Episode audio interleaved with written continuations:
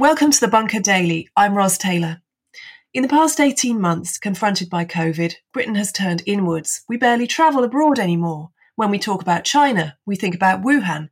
When we think about Australasia, we debate whether zero COVID is a viable strategy. And when we think about India, many of us blame Boris Johnson for not imposing stricter border controls with the country earlier, allegedly because he wanted to do a trade deal with Narendra Modi. COVID has killed millions of people and made life worse for billions more. But in some countries, things were going wrong long before COVID. One of them is India, and with me to talk about it are Debasish Roy Chowdhury, a journalist specialising in Indian politics, and John Keane, a professor of politics at the Wissenschaftszentrum Berlin and University of Sydney. They're authors of the new book, To Kill a Democracy India's Passage to Despotism. Debasish and John, welcome to the bunker. Hi, Ros. Thank you. Thank you very much for having us, Ros. John, if you go to Wikipedia, it will tell you that India is the world's most populous democracy. But is India a democracy? After the British left, there was quite a sophisticated political and parliamentary system in place, although not much education at all. There was a lot of optimism that India could become a model democracy. And you call this in your book the India story. How does that founding myth, if you like, cloud our thinking about India? Well, you've summarized it very well, Ros. There is this uh, story.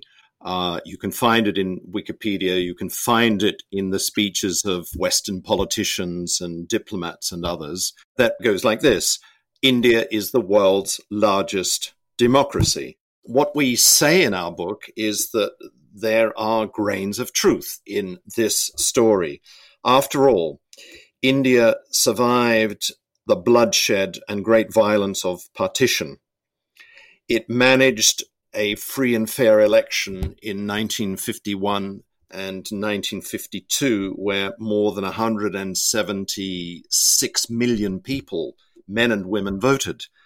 It avoided dictatorship of the kind that settled on post colonial African states. This India story is reinforced by the fact that there was never a period of dictatorship upon independence. It, India came close to it with the so called emergency rule period under Mrs. Gandhi, but she was defeated in the 1977 elections. This story, we point out, of India as the world's largest democracy has been reinforced in a curious, kind of upside down Orientalist way by Western politicians, and particularly after the collapse of the Soviet Union, American presidents and uh, diplomats. There is substance to this India story, and it's reinforced by the outside views that India is the world's largest uh, democracy. What we say in this book, however, is that realities are um, corroding that image, and actually, India is the world's largest failing democracy. So there's an element of wishful thinking in this India story. Yes, and uh, what we do in To Kill a Democracy is reflect upon, introduce readers to the general problem of how democracies die. The big idea that runs through the book is that democracies, yes, can be killed by military coup d'etats. They, they can be killed off suddenly. That happened in Bolivia.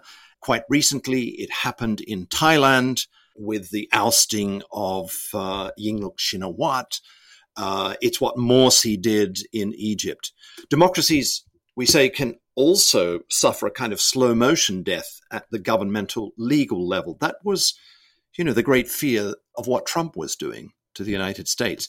But what we say in the book is that there is another way that democracies die, and that is when, as has happened in India from the beginning when they neglect their social foundations, when famine is allowed to flourish, so to say, when women don't feel safe because of male violence. I mean, when there is a disintegration of everyday uh, social foundations of democracy, then of course the whole ideal of democracy as self government of people uh, who treat each other as equals becomes a farce. It becomes a tragedy. And uh, that's the big idea that runs through this book that India has a lesson for every other so named democracy. Neglect the social foundations of your democracy, allow, for example, the gap between rich and poor to grow, then it will damage the whole spirit and substance of that democracy. Your book is partly about the corruption of elections in India and how the media fails to hold politicians to account, but it's also, as you've said, about the lives of poorer and especially rural Indians and their powerlessness in the system. You write about a girls' school in Haryana which has 850 pupils in four classrooms.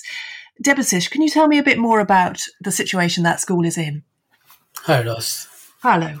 Thanks for having us on this show and taking an interest in our book. The book, as John mentioned, uh, not just looks at degradation of governing and oversight institutions, uh, it also examines what we call the social foundations of democracy and how its various components like uh, health, education, mobility, nutrition, etc., intersect with democracy. So, as part of the fieldwork on the topic of education, I visited this school in the northern state of Haryana it's a village called Pinangwan, and it's just two hours drive from central Delhi. Well, this school epitomizes the general neglect of government-run schools in India. In India, well, the state has progressively retreated from the responsibility of providing universal elementary education. This has led to underspending in uh, most government schools, resulting in understaffing and poor school infrastructure. And oh, this Pinangwan Government Girls Senior Secondary School is a perfect example. It has uh, just four full time teachers when it should be 24.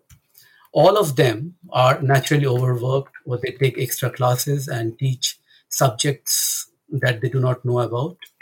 There are no specialist teachers for English, physics, chemistry, and biology.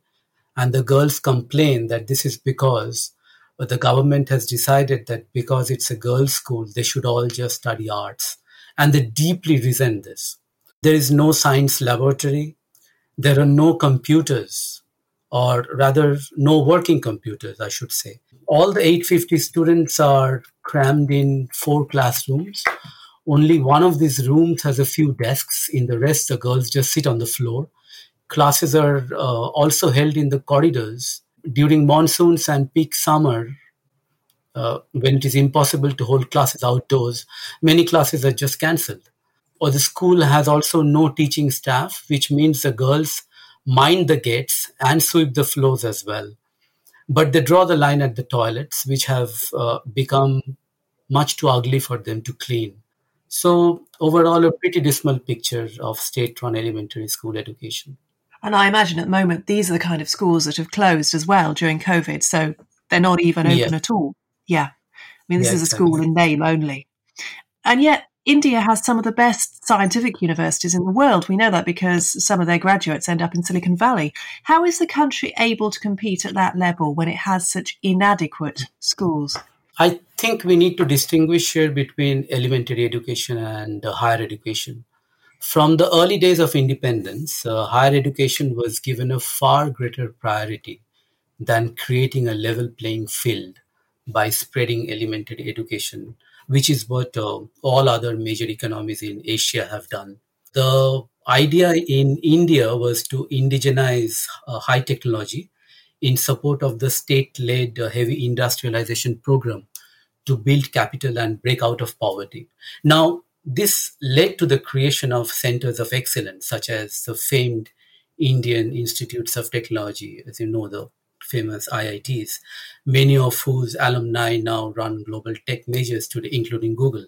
Or like similarly, uh, Indian medical colleges have over the decades supplied a steady flow of doctors to the UK's National Health Service, and faculties of other disciplines in colleges and universities across the a whole world now draw on talented products of the Indian education system.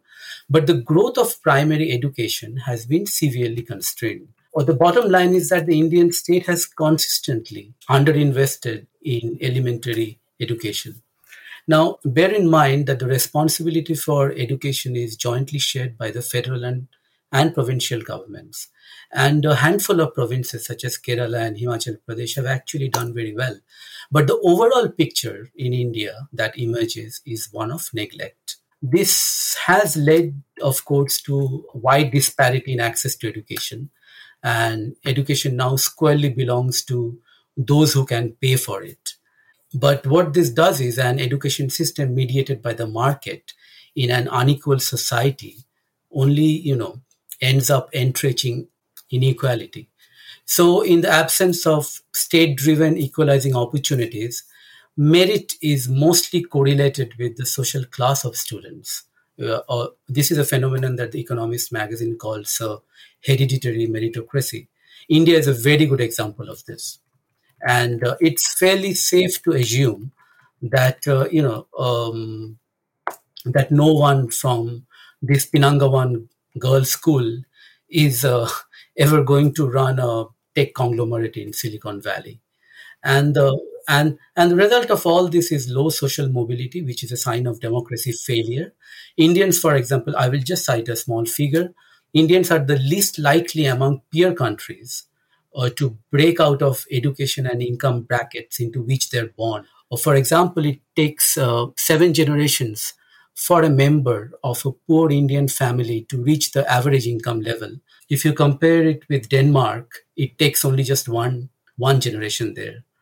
So this is deeply anti-democratic and, and this is a democracy failure. Curiously, I was talking to a British journalist, Adrian Wooldridge, about uh, hereditary privilege and the failure of meritocracy just a couple of weeks ago on the bunker and in the context of Britain, although of course the problem is far less acute here, but nonetheless, it, it comes up more and more in, in recent in last year or so. Right. Tell us about one of the most shocking accounts in your book, and there are a lot of them. This is a very, very shocking book of a place called Singrauli in India and what's what's happening there. Our section on social foundations uh, highlights inequality of access to the components of a dignified social life, as John explained, such as decent work, food, uh, health, education, mobility, etc. But we also wanted to highlight the inequality of access to the most elementary needs of life, namely land, air, and water. Now, we picked the industrial hub of Singrauli in the north uh, and is considered the country's energy capital. It supplies about 15% of India's coal based electricity. The region has several coal mines that together produce about uh, 100 million tons of coal a year and feed the power stations, which in turn feed a host of other factories from aluminium to chemicals. Now, the result of all this uh, industrial activity is that the area is marked by government officials as critically polluted. Now, what does that pollution look like? I'll tell you. On a regular uh, summer day, Singrauli looks like a town caught in a dust storm. The air is thick with black dust. Visibility, even in the middle of a perfectly sunny day, can be low. If it is not coal dust, it's fly ash from the burnt coal of power plants, or it's the loose dust that flies off the mountains of dug up mine topsoil. You know, Singrauli is nestled among hills. And I was surprised when I discovered how many of these hills are actually man made. These are just sitting there with regular hills. You can see them all over the place. They're just oversized mounds of topsoil that got dug out in the process of mining. And every time you have a strong wind, loose dust flies off these man made hills. This soil and coal dust and fly ash layer Singrauli's crops and water bodies and is breathed in by local residents, or the chemicals in the toxic industrial uh, effluent of various kinds seep deep into the soil and water bodies as and this means that diseases and deformities are rampant but you might think that Singrauli is an extreme example because it's an industrial hub. It's not. It is really a microcosm of the unchecked environmental abuse in India. I will give you some figures here. 2.3 million people die every year in India because of air pollution, including one newborn every five minutes. India also has 14 of the 20 most polluted cities in the world by PM 2.5 levels. In Delhi, you can inhale the equivalent of a half a pack of cigarettes on an ordinary day and two packs on a particularly bad air day just by breathing. Similarly, in water, 80% of India's surface water is polluted. Rampant dumping of untreated sewage along with industrial waste has made major rivers unusable and uh, estimated 60% of groundwater reserves are polluted. So this of course means that only a small portion of the population with means can access water in general and clean water in particular that takes us back to the problem of inequality. So Singrauli is where you also find not just extreme air and water pollution, where you also find large scale disposition of land with big corporations appropriating the natural habitat of people in resource rich areas in the name of development. So in this, Singrauli offers a snapshot of a wider problem of land injustice in a country where like 10% of the population controls over 55% of the land. And while 60% of the population has rights over only 5% of the land, and there are then millions of others who are just landless. So, in all, Singrauli is an example of the extreme land, water, and air injustice that afflicts the whole of India. John, tell us about the Prime Minister, Narendra Modi. He came to power in 2014 on a wave of hope, at least in the West perhaps, that he'd reform India. What has he done since taking over? Well, I think Deb um, should have a go at that first, and then I would like to say something um, more generally about uh, how to make sense of Narendra Modi. Narendra Modi came in with some very promising social projects. So one of one of these was building toilets all over the country to end open defecation. Of course, you know, he's not the first one to try this. This has been tried before and it hasn't worked because the problem in India, the problem of open defecation is rooted in the problem of lack of sewage systems in the countryside, lack of water but he did make it a big issue and he raised awareness of it. And so it has achieved some measure of success i would say. In the last election in which he uh, was re-elected with a thumping majority one big factor for that is known as the last mile delivery of social transfers. So some of these like connecting homes with electricity and cooking gases because there has been pressure from the Modi government to perform better, there have been more connections, more homes lit up by electricity. There have been some uh, or some progress in the infrastructure building, road building. So these are the things, some of these things which um, have happened, but then many of these projects have been handicapped by the limited resources, budget allocation, put into them. A couple of other things that I, I should mention here, I think I forgot. One is a new project to build homes for the poor. That has seen some or some measure of success. And also a drive to bring girl child to the school. That that has also raised awareness and it has also been somewhat successful. John, would you like to take over? Yes, I, I would add that it's important for listeners to understand the role that Narendra Modi plays as the redeemer of India.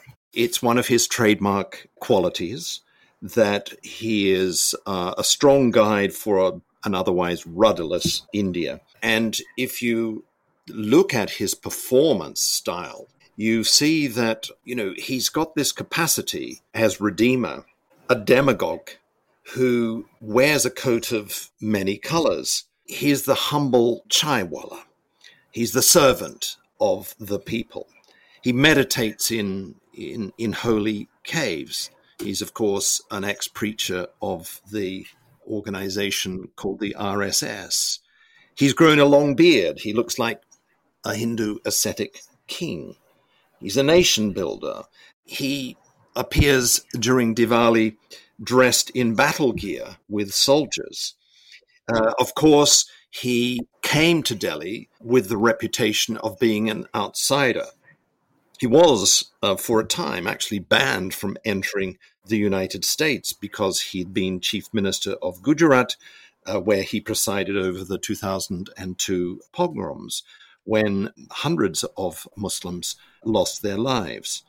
He's the tweeter in chief, more than 67 million uh, followers. And of course, he's the champion of a kind of take no prisoners uh, Hindutva, you know, a Hindu nationalism, and has uh, put enormous pressure on the 200 million Muslims who live in India, who are suffering from a kind of invisibilization, verbal insults, police inaction, and uh, various forms of propaganda. So Modi is a demagogue, not the only one. There are the book describes um, a number of other cases of, of demagogues who are operating inside the Indian polity today. But he's, of course, the strong man, the redeemer, who we argue is having damaging effects on power sharing constitutional democracy in India. That is extraordinary shape shifting. So people see in him often what they want to see, and he supplies that. Is that is that secret to his appeal? Yes, yes, he does he's got a rainbow quality uh, to him. And um, one of the points that uh, our book develops is that actually all despots, Bolsonaro in Brazil, Erdogan in, in Turkey, even the dictator Viktor Orban in Hungary. I mean, one of the one of the features that they have in common, the content is different, is the way that they have this kind of uh, chameleonic quality. You know, they come dressed in a coat of many colors. And this has functional advantages. It allows them to be different leaders to different uh, groups of people. It gives them a certain capacity to sail with the political winds. They are not, strictly speaking, I think Modi, strictly speaking, is not an ideologue. He has many faces. What's the experience of voting in an Indian election like? It uh, varies. It can be sort of like a festival a lot of people gather at the booths, they queue up for a long time, patiently waiting for their turn. The rich and the poor turn off for elections equally. So, so there is a sense of empowerment. Also, voters feel like kings. It's their day as they get to grade the rulers. But uh, sometimes it can be fraught. Uh, this happens in elections marked by political violence in particular. There is less gaiety and more tension at the booths in such cases. And rather than kings, voter can feel more like subjects as they're compelled to vote for one party or another because they're caught up in a dynamics that uh, we called uh, elective despotism, in which uh, dark money and violence tilt elections, in fact rule elections. So it's a mixed bag, you could say, Ros. One of the big ideas that um, we try to develop in in this book, uh, Ros, is that the BJP government is the prime example of a tendency towards the concentration of power at the center, the use of a very sophisticated media strategy that has the effect of trying to gaslight millions of Indian citizens, a politics that has neutered the central parliament, that has tamed the judiciary, that is cultivating poligarchy, we call it, you know, close relations between government officials and big business, um, people like Mukesh Ambani. One picture that we develop is this role that Modi is playing to break down step by step in the name of democracy, in the name of the people, power sharing, rule of law, democracy. That is a very strong trend. And we uh, say in the book that India, in this respect, is a warning to the rest of the democratic world that it is possible that India will go down the same pathway as Turkey, as Russia, as Hungary, and growing numbers of polities, including throughout the Central Asian republics. That is a real possibility. The question towards the end of our book that we raise is Are there barriers? What could actually uh, humble, bring back to earth Modi and the BJP government? And we say that um, there are counter trends, that, for example, he was elected in 2019 with only 37% of the vote. There can be voter resistance. It should not be ruled out. There are regional parties and tensions with the states. We think his whole uh, vision of um, a united India, you know, one India, uh, Hindi, Hindu, Hindustan is up against the reality that India is a plurality of, of languages and ethnicities and class divisions and so on. There are signs of resistance from women that we document in our book. The spirit of satyagraha, you know, non-violent resistance, is evident among students and, and farmers, and there was tremendous resistance to the new uh, citizenship laws. There are signs of the use, perhaps growing use, of right to information laws. Uh, you know, annually between four and six million requests for freedom of information are filed. There is a growing sense in certain quarters that the Constitution itself is endangered. It was a very fine Constitution. So, putting those trends together, the picture that we present towards the end of the book is that there are kind of parallel processes in which India is on the pathway to uh, a new kind of despotism that the world should fear. But there is also uh, resistance. That's a slightly more optimistic note on which to end on. Debasish and John, thanks so much for talking to me. Thank you very much, Ros. Thank you. Our pleasure, Ros. To Kill a Democracy is out now, published by Oxford University Press. I'm Ros Taylor, and thanks for listening. Don't forget to follow us on Apple Podcasts, Spotify, or wherever you listen to podcasts. And you can support the show on Patreon too. We'd love it if you did. Search Patreon Bunker Podcast to find out how. Join us next time for another Bunker Daily.